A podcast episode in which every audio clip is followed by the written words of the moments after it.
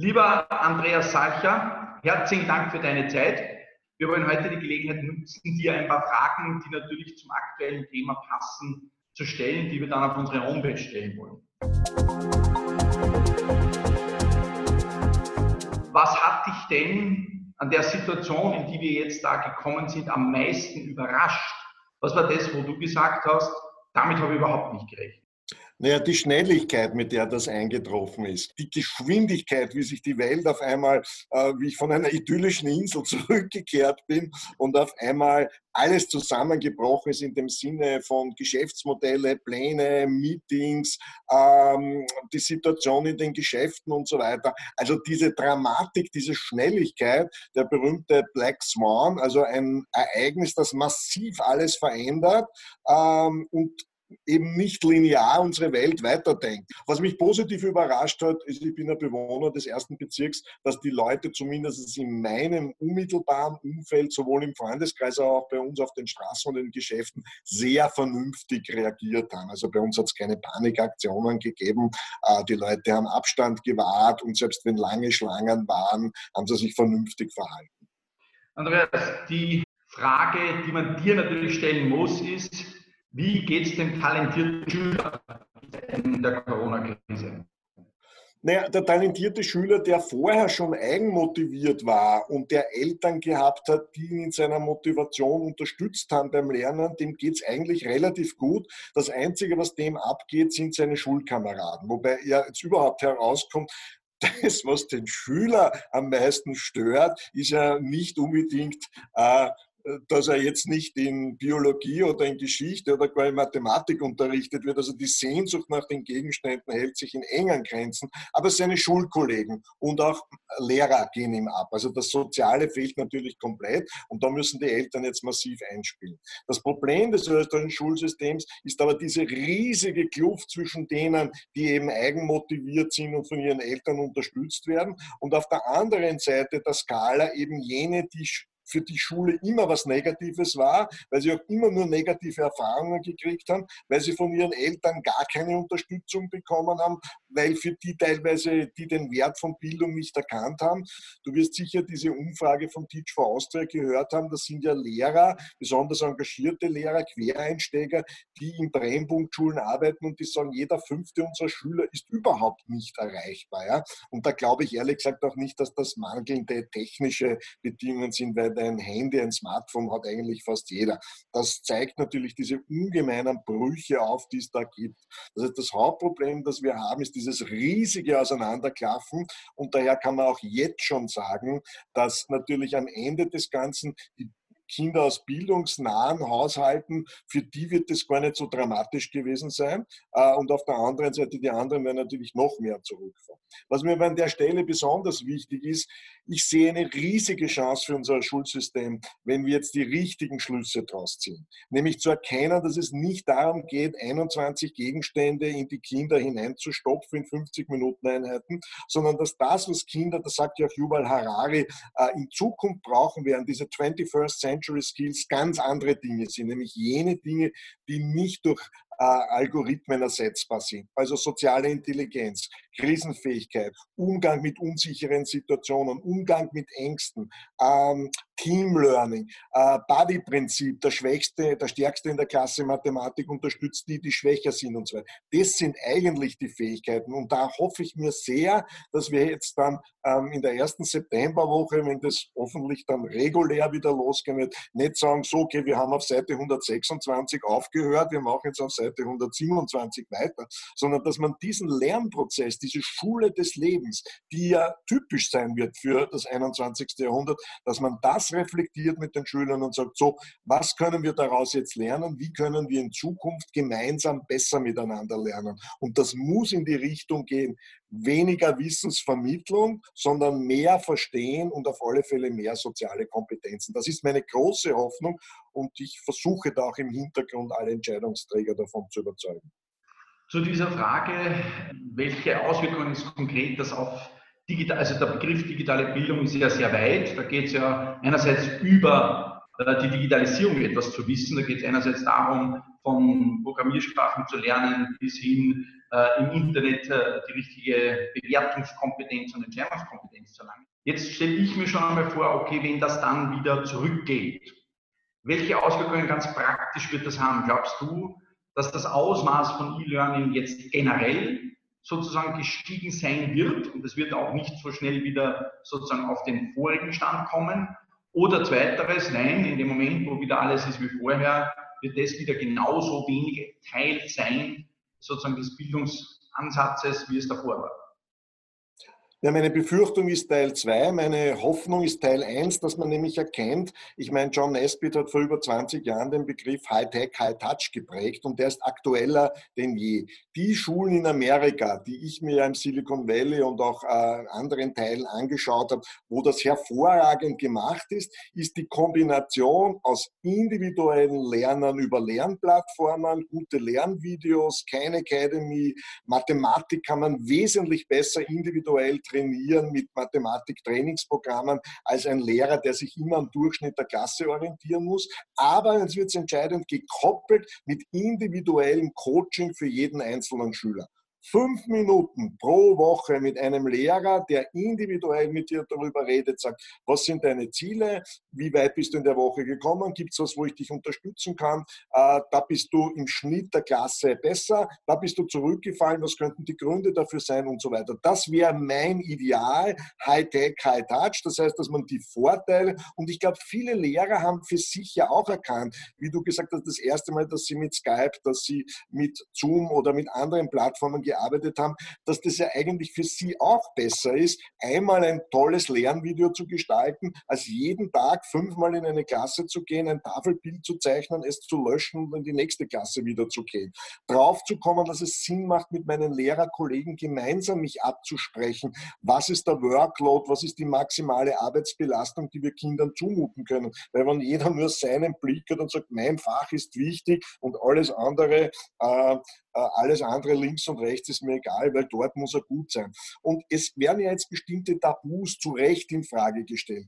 Äh, und das sehe ich auch eine Chance drin. Ich finde es richtig, dass die Matura gemacht wird und ich finde es aber auch richtig, dass sie auf die besonderen Umstände Rücksicht nimmt. Das heißt, man ist jetzt drauf gekommen, all das, was jahrzehntelang tabuisiert hat, eine Matura muss genauso sein und Leistungsbewertung muss genauso sein, dass das in Frage gestellt wird, dass ganz andere Dinge auch bewertet sind. Weil wenn wir uns ehrlich sind, ein guter Lehrer weiß in seinem Fach ganz genau die fachlichen und die menschlichen Qualitäten eines Schülers und das muss man viel stärker einbeziehen. Und daher sehe ich auch im wechselseitigen Feedback eben größere Chancen. Aber dass man dann wirklich diesen realen Lernerfahrungsprozess, den man jetzt hatte, nutzt, um Schulen modern, besser, menschlicher, mit mehr Lernfreude zu machen. Lernfreude ist für mich das zentrale Wort. Äh, da gibt es ja sozusagen auf der einen Seite, die sagen, das ist Kuschelpädagogin und die anderen sagen, es muss weiterhin knallhart gelernt werden. Nein, Leistung und Lernfreude bedingen sich wechselseitig. Und das wäre für mich die große Chance für unser Schulsystem, auf diese beiden Werte zu setzen. Du hast schon jetzt ein paar konkrete Dinge angesprochen. Also wenn du jetzt sagen würdest, nicht natürlich der Plan danach, sondern der Plan jetzt aktuell in der Situation. Was sind die wichtigsten Dinge, so einmal grob umrissen, wo du sagen würdest, auf das müssen wir jetzt achten, damit dieses Jahr oder dieses Schulsemester sozusagen auch den unter Anführungszeichen positiven Output bekommt, den wir alle haben wollen? Ja, also die Headline muss sein, das darf kein verlorenes Schuljahr gewesen sein, sondern im Gegenteil, es war ein Schuljahr, das der Anlass war, beim Banken hat man ja immer von Stresstests gesprochen, die man künstlich gemacht hat. Das war jetzt ein Real-Time-Stress-Test für unser Schulsystem und aus dem kann man lernen. Und das wichtigste Wort für mich ist Reflexion. Das heißt, dass Schüler, Lehrer, Eltern die Art und Weise, du kennst meine These, unsere Schule ist ja im Prinzip in vielen Teilen im 19., in manchen Teilen im 20. Jahrhundert stecken geblieben, zu sagen, das 21. Jahrhundert funktioniert Lernen anders. Und wir nützen jetzt die Chance, wir reflektieren das, was passiert ist. Lernen in seiner besten Form, in seiner tiefen Form ist immer Reflexion zum real Erlebten. Und die Chance ist jetzt da. Was man machen muss, ist klarerweise, da setzt das Bildungsministerium ohnehin die richtigen Prioritäten. Die Leute müssen ihre ihre Abschlüsse kriegen. Also man braucht eine Matura, weil sonst wird es schwierig mit dem Studieren, äh, Lehrabschlussprüfungen, ähm, Abschluss der neuen Mittelschule, um eine Lehrstelle kriegen zu können. Hier wirklich jetzt einmal die Prioritäten auf die Abschlüsse zu setzen. Äh, das Zweite, was wichtig ist, dass jene Gruppe, die ohnehin schon immer benachteiligt war, auch schon vor Corona, die halt dann, jeder fünfte 15-Jährige in Österreich äh, kann nicht sinnerfassend lesen nach neun Jahren Schule, ist nicht in der Lage, die Fläche eines äh, Rechtecks zu berechnen. Da muss man meiner Meinung nach in der Schule, in, im Sommer die Schulen öffnen und ganz gezielt, und zwar mit einer anderen Form der Pädagogik, nicht zu versuchen, da Wissen hineinzustopfen, sondern Selbstwertgefühl aufzubauen, Laienfreude zu steigern. Und da kann man die Studenten der pädagogischen Hochschulen, sprich die Lehramtsstudenten, da kann man aber auch die vielen, wie BIFI, BFI, AMS-Trainer, die teilweise jetzt ohnehin ihre Aufgabe verloren haben, einsetzen. Das heißt, die Schulen müssen partiell im Sommer geöffnet bleiben und Lernangebote machen, weil sonst verlieren wir diese Schicht noch mehr. Und wir, das, das Sinn eines Schulsystems kann nicht sein, dass jeder Fünfte ein AMS-Absolvent äh, dann sozusagen im schlechtesten Sinne des Wortes ist. Das sind die Dinge, die, glaube ich, jetzt getan werden müssen wenn äh, Academia Superior immer vom Surprise Factor spricht, also immer von den Faktoren, wo wir dann äh, Expertinnen und Experten fragen, was hat euch überrascht, was war unvorhersehbar, äh, dann ist die Frage auch immer vielleicht sozusagen daraus resultiert, wie gut war denn ein System auf Unvorhersehbarkeit in diesem Zusammenhang vorbereitet. Das ist die Hauptdiskussion, die es jetzt äh, rund ums österreichische Gesundheitssystem gibt. Wie gut ist es vorbereitet? Äh, das ist natürlich auch die Hauptdiskussion um die politische Arbeit, die jetzt überhaupt ein politisches System darauf eingestellt, solche, ich sage jetzt einmal, äh, neuen Bedingungen dann auch zu managen. Wie gut hast du den Eindruck, war das österreichische Bildungssystem jetzt zum Beispiel vielleicht auch im internationalen Vergleich darauf vorbereitet, so reagieren zu können, wie es das gerade tut? Waren wir gut? Gab es Länder, wo man sagen würde, oder vielleicht auch innerhalb von Ländern Schulen, wo man sagen würde, die waren eigentlich immer schon oder viel besser auf solche Dinge vorbereitet und haben sich indirekt daher für dieses Unvorhersehbare immer schon gerüstet. Naja, was ein Faktum ist, dass beim E-Learning und beim digitalen Lernen äh, Singapur, die skandinavischen Länder, die baltischen Länder deutlich vor uns, nämlich im Standard und im Schnitt waren. Und da sind uns natürlich jetzt die Versäumnisse der letzten Jahre voll auf den Kopf gefallen. Wobei man zur Ehrenrettung der Regierung wiederum sagen muss, Sebastian Kurz und der Minister Fassmann haben ja vor zweieinhalb Jahren in Singapur damals diesen Masterplan für Digitalisierung angekündigt. Ich habe dort mit 17 Experten gemeinsam das dann auch entwickelt und das wurde dann wirklich unmittelbar, bevor es umgesetzt werden sollte, im letzten Mai äh, von einer kleinen Insel im Mittelmeer, die Ibiza hieß, ähm, quasi gecrashed und dadurch ist ein Prozess, der an sich dann genau zum richtigen Zeitpunkt fertig gewesen wäre, einfach auf ein Jahr lang unterbrochen worden äh, und dann hat man gerade begonnen, das wieder umzusetzen und dann ist diese Krise ausgebrochen. Aber im Vergleich zu den Top-Nationen sind wir was die Ausstattung betrifft, was die pädagogischen Möglichkeiten von E-Learning betrifft, natürlich eher, äh, sagen wir mal, im Mittelfeld. Aber auch hier hat sich gezeigt, dass es Schulen gibt, die sehr schnell umgestellt haben und das sehr gut bewältigt haben und dass natürlich Schulen gegeben haben, die so tief im Tafel- und Kreidezeitalter, in der traditionellen Pädagogik der Wissensvermittlung stecken geblieben sind. Und die tun sich natürlich jetzt extrem schwer, wenn du ihnen Tafel und Kreide wegnimmst. Wer sehr professionell agiert hat, muss ich wirklich sagen, ist die Bundesregierung insgesamt. Also das war wirklich erfreulich. Die Krisenkommunikation, äh, auch die Österreicher, Österreicher, äh, denen man ja manchmal den Schlendrian oder die Ranzerei, gerade uns Wienern vorwirft. Äh, eigentlich hat sich die österreichische Bevölkerung bisher sehr vernünftig verhalten, weil die Argumente, schaut es nach Italien, schaut es nach Frankreich, schaut es nach England, äh, ähm, so überzeugend waren und auch das hat, glaube ich, sehr, sehr gut funktioniert, obwohl das vielleicht gar nicht so trainiert wurde. Ich bin ja in meinem Hauptjob Unternehmensberater und ich muss auch sagen, die österreichischen äh, größeren Unternehmen, soweit ich einen Kontakt habe, weil sie im weitesten Sinne Kunden von mir sind, haben sich auch innerhalb kürzester Zeit auf das umgestellt.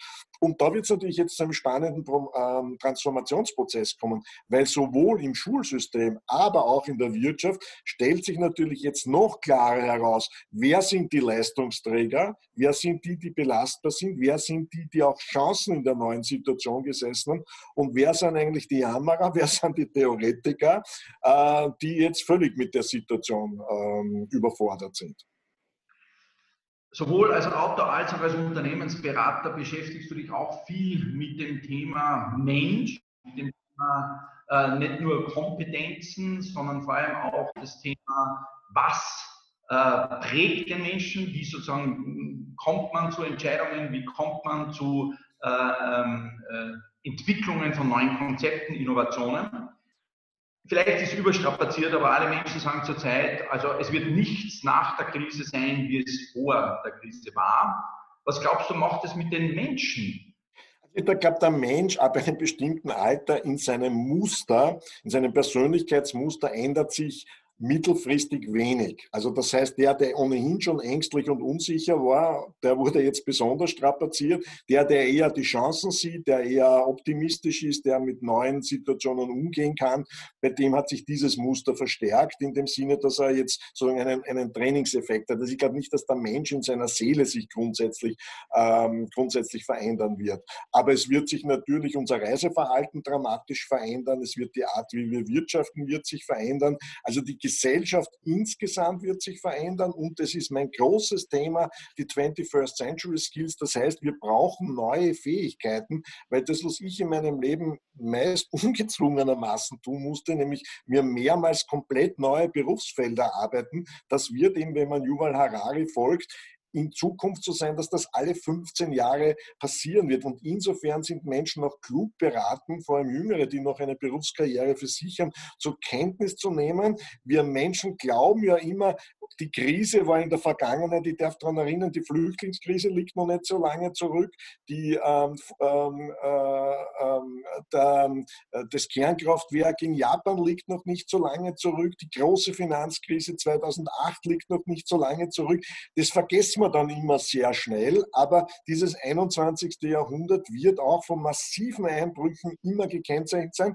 Auf die kannst du dich auch äh, sozusagen, die kannst du auch nicht verhindern, wie wir gesehen haben. Aber das, was du machen kannst, ist bestimmte Charaktereigenschaften, Fähigkeiten, die im 21. Jahrhundert gefordert sind, heute zu verstärken. Das ist eine große Aufgabe der Schulen diese 21st Century Skills, von denen man genau weiß, wie die ausschauen, in der Schule massiv zu trainieren. Und für jeden Einzelnen von uns heißt es auch, wenn die Krise hoffentlich im Sommer mal ein bisschen äh, besser werden sollte, zu reflektieren, was habe ich eigentlich selber über mich gelernt, wo muss ich mich weiterentwickeln. Viele Menschen haben ja jetzt auch technische Fähigkeiten ganz schnell entwickeln müssen, die sie so länger vor sich hingeschoben haben. Also das glaube ich, äh, dass die Hausaufgaben, die jeder für sich äh, stellt, das Reflektieren, es wird auch eine Reflexion in den Partnerschaften geben. Es gibt ja die, die, die Ansage, dass viele Ehen, die eh schon ein bisschen sozusagen gegrieselt haben, aber jetzt, nachdem man sich dann auf einmal nicht nur einmal Bussi Bussi in der Früh und Bussi Bussi am Abend gesehen hat, sondern dauerhaft einander ausgesetzt werden, ja, da wird es welche geben, die jetzt in der Krise stärker zusammengewachsen sind, aber es werden auch solche geben, die sagen, eigentlich ist es nicht der Mensch, mit dem ich mein zukünftiges Leben verbringen. Und das Private ist ja immer das Dominierendste. Das ist das, was die meiste Freude hervorruft, wenn wir verliebt sind oder wenn es äh, sozusagen, wenn man die Kinder liebt und so weiter. Aber es ist natürlich, wenn es nicht funktioniert, auch das Schmerzhafteste. Das heißt, der wirkliche erste große Schmerz oder die große Freude wird in den persönlichen Beziehungen ausbrechen. Auch in meinem Freundeskreis hat es welche gegeben, die mich eher unterstützt haben oder hat es welche gegeben, die mich nur hinuntergezogen haben, die mich vielleicht sogar enttäuscht haben. Lieber Andreas, die letzte Frage, die ich noch gerne stellen würde, wäre als Autor, wir reden hier jetzt zwei Autoren miteinander, wir sind sehr, sehr buchverliebte Menschen, du hast schon einige Bücher jetzt so nebenbei, das ist ja immer so auch ein Weg von dir, äh, sie zu zitieren und sie damit auch zu empfehlen. Das waren die 21 Lektionen, glaube ich, von Yuval Harari oder auch Homo Deus von Yuval Harari habe ich herausgehört. Ich habe äh, Nassim Taleb herausgehört, den, den schwarzen Schwan kann man immer wieder mal in die Hand nehmen.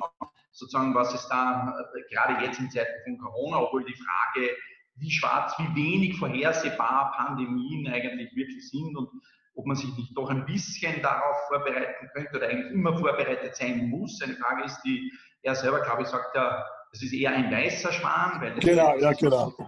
Ja, weil es ja etwas ist, was sozusagen gewissermaßen, auf das muss man vorbereitet sein, sage ich mal so. Es gibt ja auch graue Schwäne, wo man sagt, man kann es nicht sicher sagen, aber ein bisschen kann man es doch voraussagen. Aber was würdest du sonst noch an Literatur jetzt äh, den Academia Superior äh, Freundeskreis empfehlen, wo du sagst, du jetzt ist Zeit, jetzt nimmt euch was in die Hand. Was gibt es, wo du sagst, das passt vielleicht auch gut zum Thema? Ja, ich lese jetzt eher weniger Sachbücher, ich habe jetzt viel Zeit zum Lesen, sondern klarerweise eher Literatur. Äh, weil das sozusagen auch die nötige Distanz aber zeigt, es war alles schon einmal da. Ich meine, die Pest von, von Camus ist sowieso jetzt in aller Munde, aber wirklich, wer es noch nicht gelesen hat, ist ein kleines, feines Buch über eine fiktive Stadt, ich nehme an, irgendwo in Nordafrika, wo sozusagen ganz langsam erkennbar wird, dass dort die Pest einzieht und wie sich ein Arzt, der die Hauptfigur ist, wie sich der eigentlich verhält, wie sich die sozialen Verhältnisse ändern.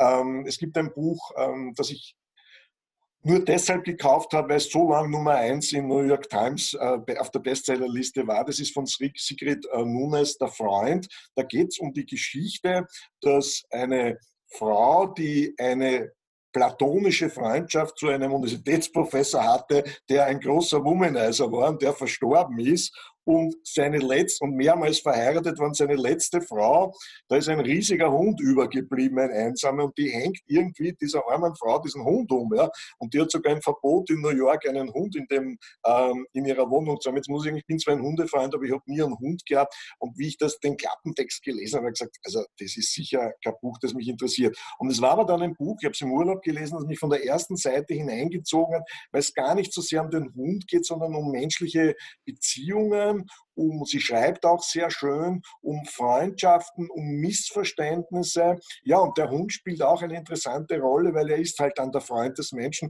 Und wenn ein Hund und ein Mensch um denselben Menschen trauern, also das habe ich als eine sehr spannende Geschichte äh, gelesen. Was ich sehr schön finde, ich bin ein Joel Dicker-Fan. Ähm, da kann ich eigentlich alle drei Romane von ihm empfehlen. Der letzte, den ich gelesen habe, waren die Baltimores, eine sehr schöne Familiengeschichte und er schreibt vor allem sehr spannend. Also ich bin ein Freund von, bei mir muss es eine Handlung geben. Es muss spannend sein und es sollte eigentlich doch tiefgehend sein. Und dann gibt es ein Buch, das habe ich gerade fertig gelesen, das werde ich auch demnächst größer empfehlen. Das ist Der Wassertänzer, ist auch ein Buch, das äh, auf der New York Times Bestsellerliste lange war. Es ist ein Buch über die Sklaverei, weil wir haben alle schon von Sklaverei gehört, Filme gesehen, Quentin Tarantino und so weiter. Aber das ist dort von, einem Sklaven geschrieben, wo dir bewusst wird, was heißt das eigentlich, dass du einem Menschen gehörst. Ja? Äh, und spielt natürlich in, in Südstaaten in Amerika die durften ja teilweise auch heiraten, die Sklaven, aber wenn dann das, der Eigentümer gesagt hat, er verkauft jetzt die Frau oder die Kinder, wo Familien zerrissen wurden und so weiter. Und was mir in dem Buch äh, Der Wassertänzer so gut gefällt, wie auch bei Quentin Tarantino, dass also nicht sozusagen jetzt die Schwarzen sind alle die Guten und die Weißen sind alle die Bösen, sondern das viel differenzierter. Es gibt auch einen schwarzen Verräter und es gibt eine weiße Südstaatenfrau, die nach außen den typischen Klischee erfüllt, aber in Wirklichkeit den Widerstand organisiert. Also das sind so ein paar. Ja, und einen letzten Tipp, den muss ich auch noch sagen, für die, die viel Zeit haben. Ich war ja schon total begeistert von der, von der Napoleon-Biografie äh, des Historikers Zamoski. Und sein Vorgängerbuch war über den Russlandfeldzug von Napoleon. Jetzt würde man sagen, ja, das haben wir eh alle Krieg und Frieden. Nein, auch dieses Buch heißt äh, 1812, Napoleons Russlandfeldzug. Das sieht man übrigens einmal für alle, die glauben, wir leiden. Ja, das muss man immer dazu sagen. Ich finde auch diese jetzt die Corona-Krise mit Krieg zu vergleichen, ist eine wirkliche Verharmlosung von Krieg, weil wir haben alle zum Essen, wir haben sauberes Wasser, es schlagen keine Bomben ein und so weiter. Das bringt alles, auch die menschliche Leidensfähigkeit, ein bisschen in eine richtige Relation. Also es herrscht jetzt kein Krieg und wir leiden alle, wenn man an Syrien, an Afghanistan, an Irak, noch immer auf einem relativ hohen Level. Aber das Leid, das ich selber empfinde, die Angst, die ich selber empfinde, ist natürlich immer stärker als die Angst, die irgendjemand in Afghanistan Afghanistan oder im Irak hat. Also ich lese prima und empfehle auch Dinge, die so dazu dienen, ein bisschen auf der einen Seite eine Distanz zu kriegen, aber auf der anderen Seite zu sagen, die menschliche Seele, die verändert sich eigentlich wenig. Lieber Andreas, herzlichen Dank für dieses Gespräch. Danke für die tollen Buchtipps. Gesund bleiben.